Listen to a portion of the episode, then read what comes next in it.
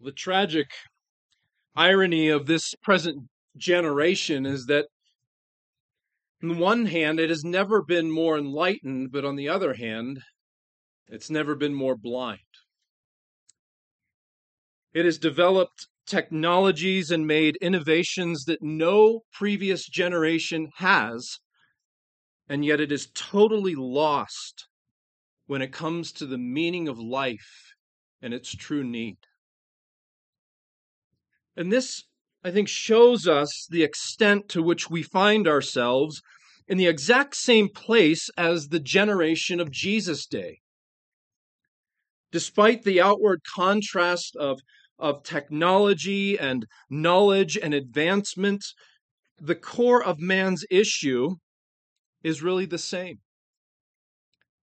The essential problem of human nature never changes. And in one way, this is tragic that all of the science and technology and advancements in knowledge that they have done nothing to change man's condition before God. And yet, on the other hand, it should comfort us that our problem has not changed. Because if the heart of man's problem has not changed, then the essence of God's solution is still just as relevant. The hope of the gospel of Jesus Christ is truly the hope of all generations to make us whole again. And the events of chapter 9 really bring this into sharp focus. Jesus declares himself again to be the light of the world. And then he illustrates that truth by his action of healing this man who was born blind, a man who lived his whole life in darkness.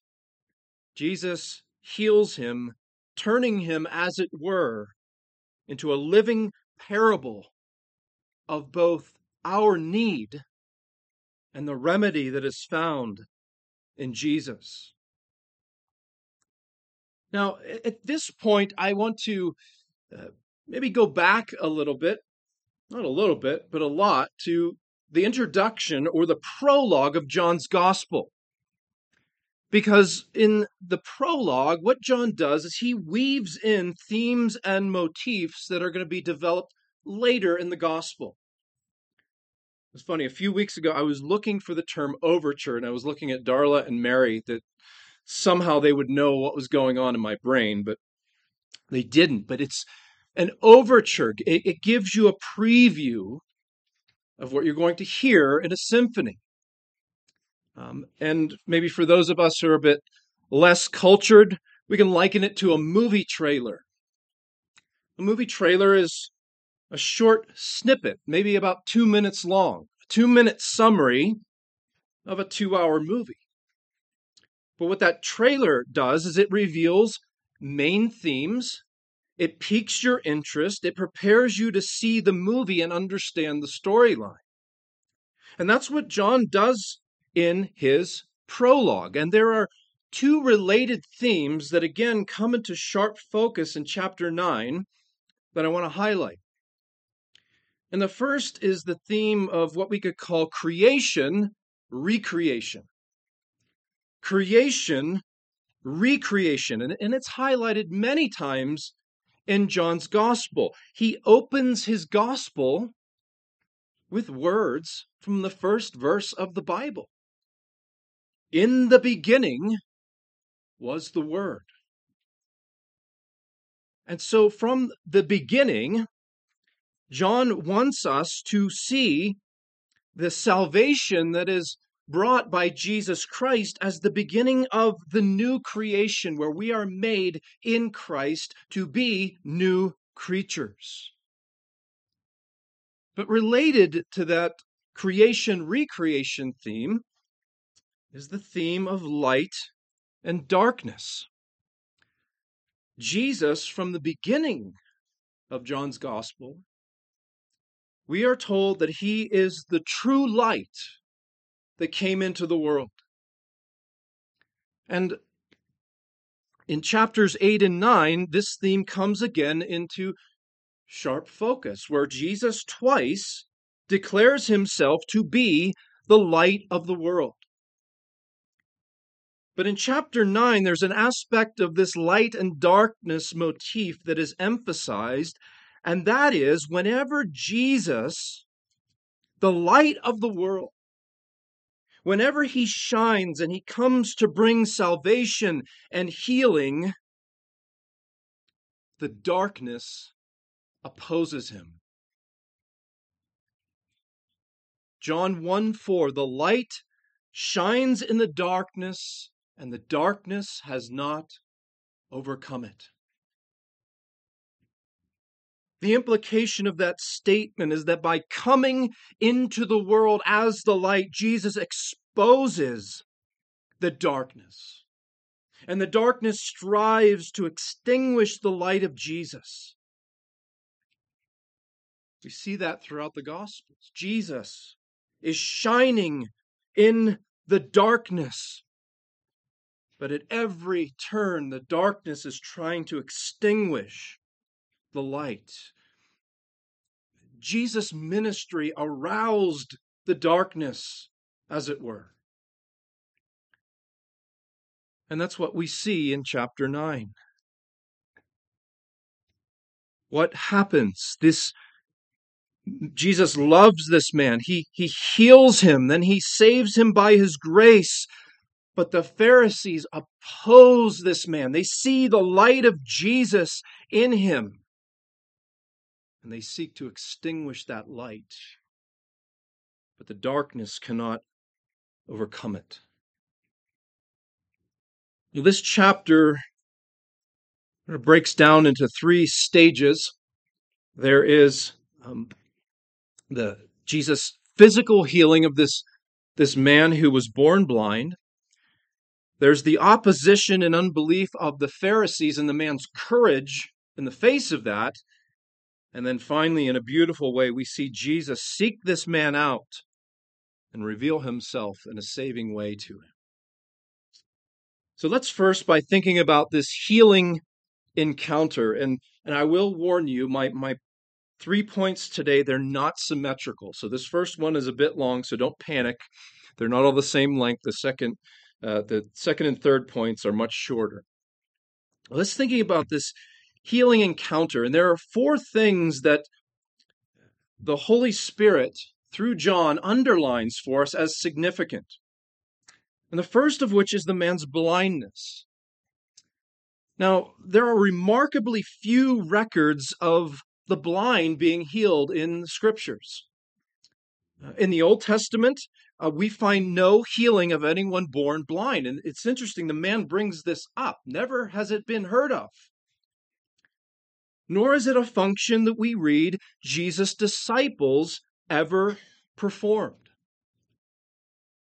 And that means that giving sight to the blind is an activity that is unique to Jesus there are more miracles in which Jesus gives sight to the blind than in any other category. And there's a reason that this activity is unique to Jesus. And that's because in the Old Testament it was prophesied that one of the great activities of the Messiah would be giving spiritual sight to blind sinners.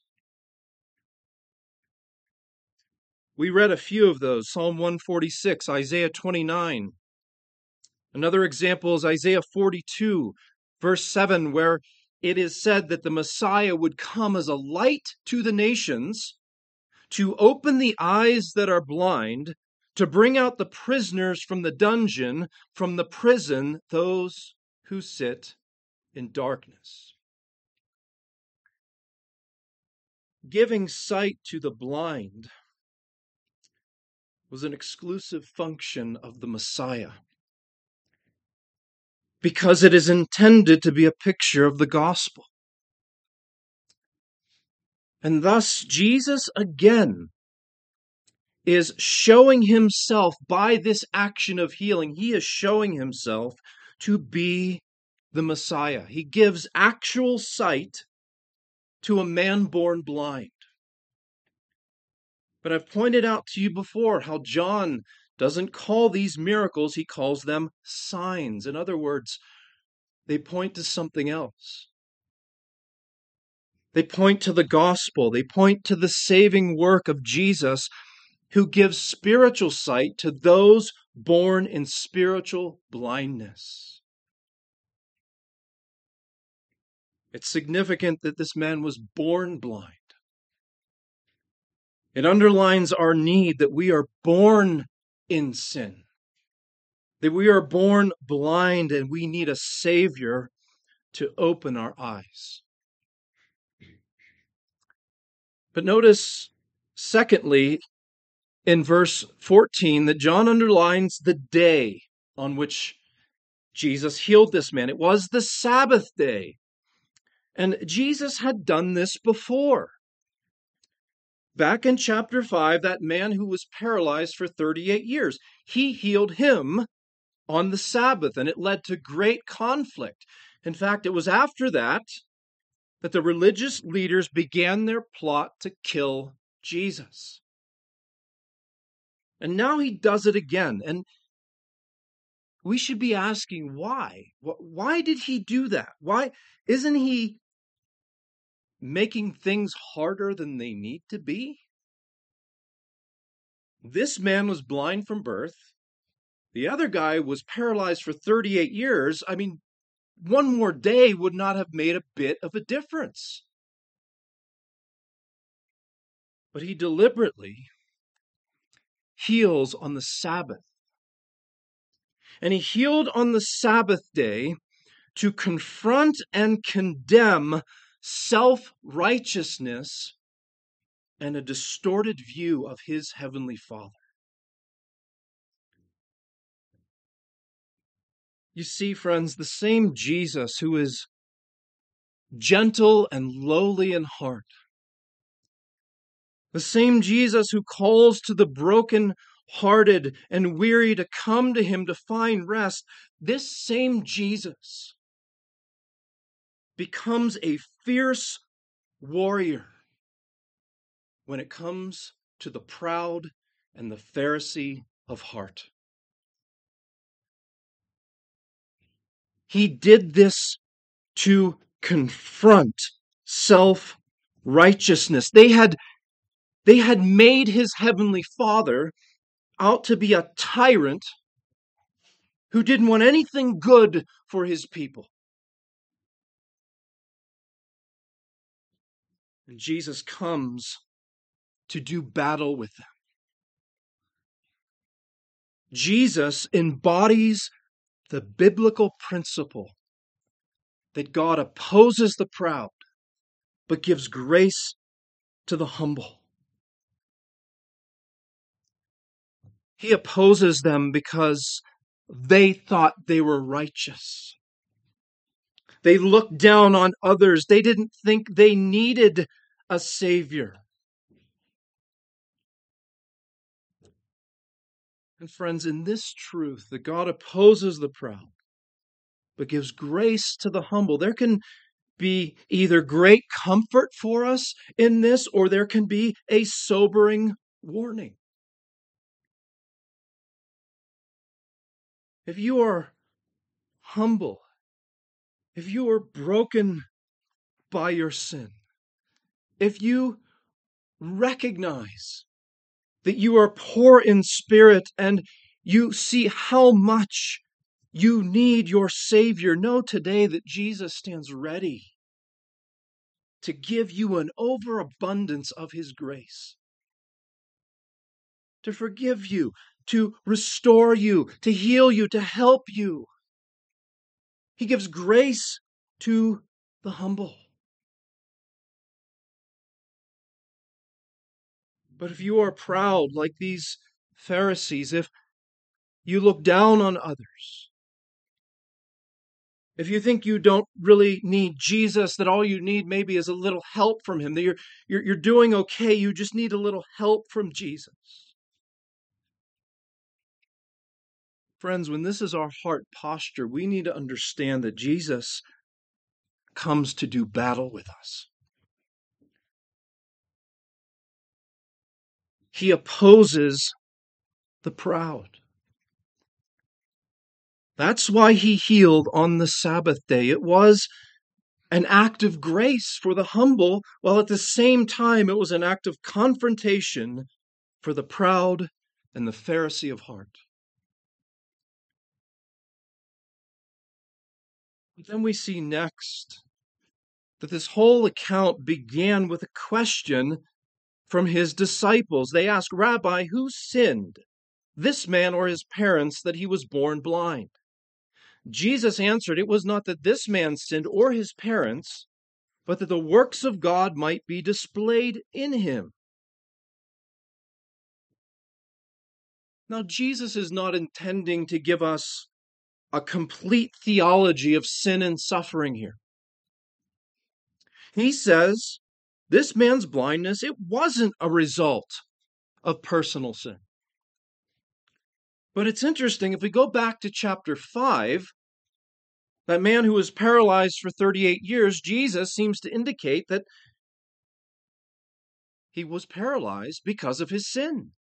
He says, Sin no more, that nothing worse may happen to you. The significance of the disciples' question and Jesus' answer is a matter of what God wants us to dwell on in our suffering. And what question uh, Jesus wants us to be asking. What does he want us to ponder when we are, we are suffering? Now, hear me correctly. We can and we should we should ask questions like this, especially when it comes to ourselves. When we suffer, we should examine ourselves. We should ask Is my suffering the result of some sin in my life? In 1 Corinthians 11, Paul urged this sort of self examination. He told the Corinthians, Many of you are weak and ill, and some have died. He's saying you, su- you are suffering because of your personal sin. But we know this isn't always clear. There's not always an easy answer to that question because, after all, suffering is a result of sin in general. And so rather than driving ourselves crazy, trying to figure out why, Jesus says the question I want you to dwell on is this How will God be glorified in this suffering? Jesus said, This man was born blind so that God might display his mighty works and bring glory to himself. You see, Jesus' answer assumes that God is good and then he has a purpose in our suffering. I read an interesting snippet from one of Joni Eareckson Tada's. I don't know if it was an interview or a book, but many of you are familiar with her. She was paralyzed at, at a young age, and and she related how people would ask her, What book has helped you the most? And what people expected was her to uh, reference some kind of self-help book that helped her helped her get through this. But her answer, "What book helped you the most?" was Loraine Boettner's The Reformed Doctrine of Predestination. Because it gave her comfort in the fact that the Lord had a purpose in her suffering. The question, finally, the means that Jesus uses. If you look at verse 5, Jesus makes another declaration of his identity. As long as I am in the world, I am the light of the world. And then he backs this up, or he illustrates it with a, a tactile sign and an auditory sign that underlines that he is indeed the Messiah. We read that having said these things, he spat on the ground and made mud with the saliva. Then he anointed the man's eyes with mud and said to him, Go wash in the pool of Siloam, which means sent. So he went and washed and came back seeing. Jesus is bringing together two things here. There, this is a callback to the creation account. When God made man from the dust of the earth, here's that creation, recreation motif. Jesus, the creator, is also the great recreator and redeemer. And then he tells him to go wash in the pool of Siloam, which John gives us the definition of, which means sent. And this too underlines Jesus' identity. Because no less than 17 times in John's gospel, Jesus is referred to as the one who has been sent from his Father. Sent from his Father to bring salvation to sinners. And so, like the other signs that Jesus performed, this is not just some fascinating miracle that changed the life of one man 2,000 years ago, but rather it's part of God's message of hope to a hopeless world. It illustrates to us both the world's great need in its sin, but also the Lord's gracious answer in his Son.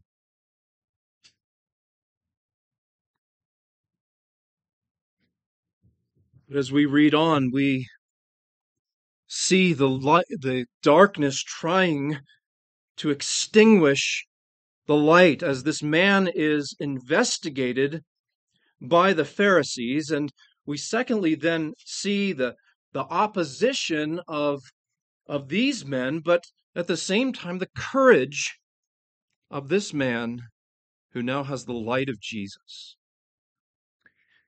And again, John is picking up on this theme from the prologue. Jesus, the light of the world, has shone in this man's life. Now we see the darkness trying to extinguish the light, trying to get this man to deny Jesus.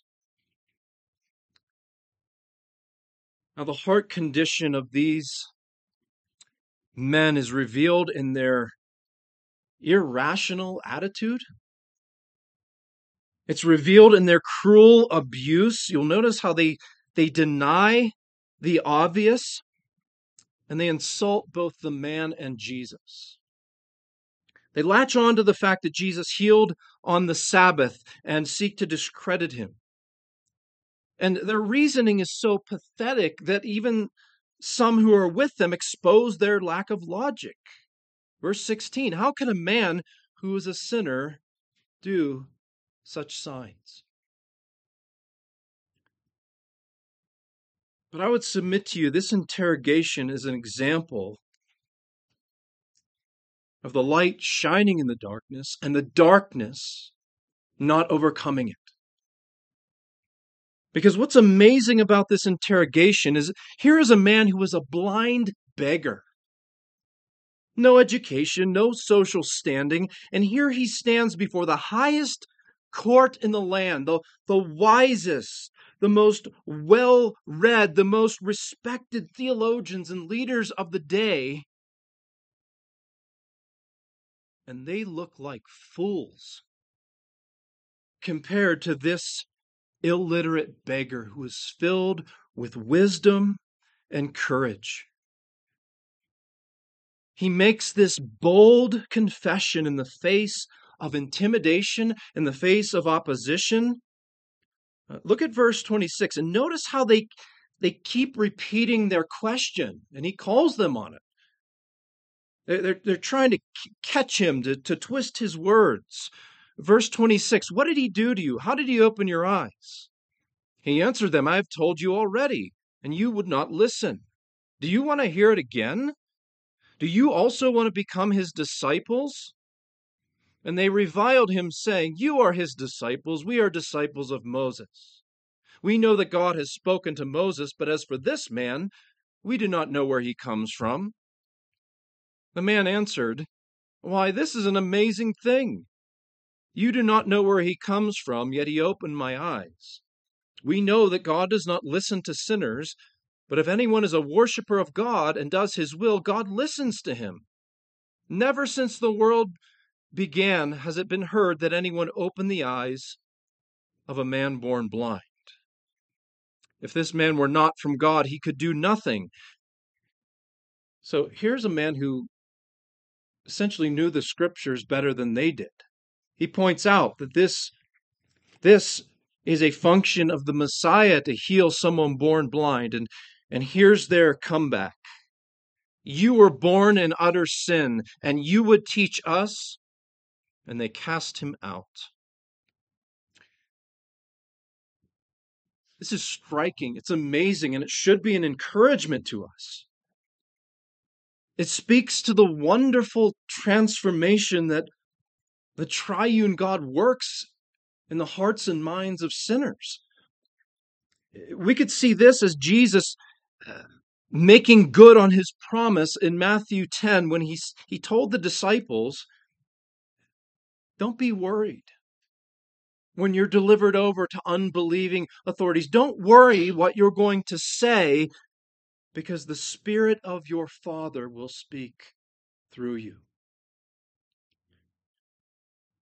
We need to let that encourage us. Should there be a time that we are hauled before unbelieving authorities, to trust that the Spirit of our Father will give us the words to speak. Now, you'll notice at this point, Jesus is out of the picture, and it seems like the hostility is directed just against this man. But in the end, the hostility is against Jesus. As, as we think about what happens to this man, what we have is a dress rehearsal for what they will do to Jesus at his trial and execution. What do they do to Jesus? They bring him before the council. They interrogate him. They keep repeating their questions. They insult him. They revile him. They condemn him and reject him. And they cast him out, not out of the synagogue, but out of the city to be crucified. And yet the darkness did not overcome the light. Thirdly, and briefly, let's think about now the saving encounter we see with Jesus. So this man is, he's been excommunicated from the synagogue, which would have been utterly devastating. It would have been life altering. But in verse 35, we find these beautiful words. Jesus heard that they had cast him out, and having found him, Jesus sought this man out. He found him. This man didn't seek Jesus, but Jesus sought him. Again, another illustration of what the Lord does for us in salvation. He seeks us. We never would have sought him. But in pity, he seeks us out and shows us his grace. And again, I want you to notice the different ways in which Jesus deals with the proud and self righteous and how he deals with the humble and the broken. Here, Jesus is showing grace to the humble. He brings this man to saving faith. The man progressed in his understanding. Uh, this man had begun in verse 11 by saying it was the man Jesus who healed him. Then he was being interrogated. He said in verse 17, he's a prophet. You can see him moving on in his understanding until finally, in these verses, Jesus brings him to a full orbed faith. And he reveals himself to be the Christ. And Jesus uses that messianic title for himself from Daniel 7. Do you believe in the Son of Man? He answered, And sir, who, who is he that I might believe in him? Jesus said to him, You have seen him, and it is he who is speaking to you. He said, Lord, I believe. And he worshiped him. And the story ends with those who have sight being blinded in their unbelief, and the blind beggar seeing. It's a picture of the gospel. It's Jesus being the living embodiment of that principle that God gives grace to the humble, but he opposes the proud. And I think, friends, we need to remember this. I think in our day and age in American Christianity, we, we see this toned down version of Jesus. This gentle and lowly Jesus. And we need to have this balance. He does give grace to the humble. He does reveal himself as gentle and lowly to the contrite. But that same Jesus will not tolerate the proud and the self righteous. He will not tolerate those who reject him and instead choose the religion of their own righteousness, the religion that says, I really don't need Jesus. Religion that distorts the gracious character of his heavenly Father. We have seen in our study of John the gracious and kind character of Jesus, how he is kind to the humble, how he helps those who are broken. He shows his love to those who come to him in faith.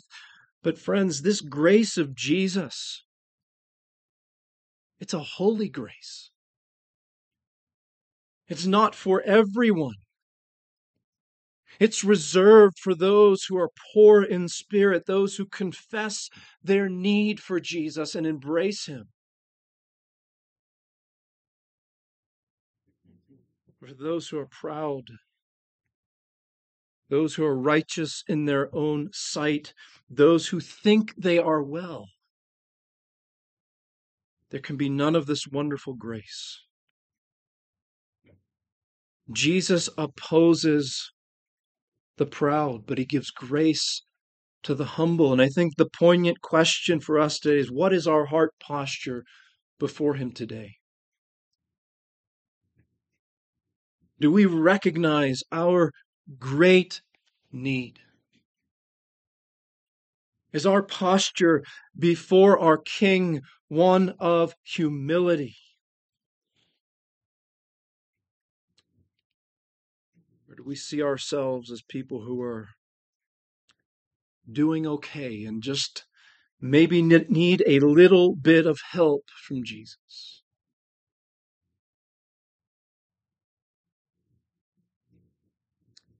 Friends, if you are humbled before Him, know that He is ready to pour out His grace upon you.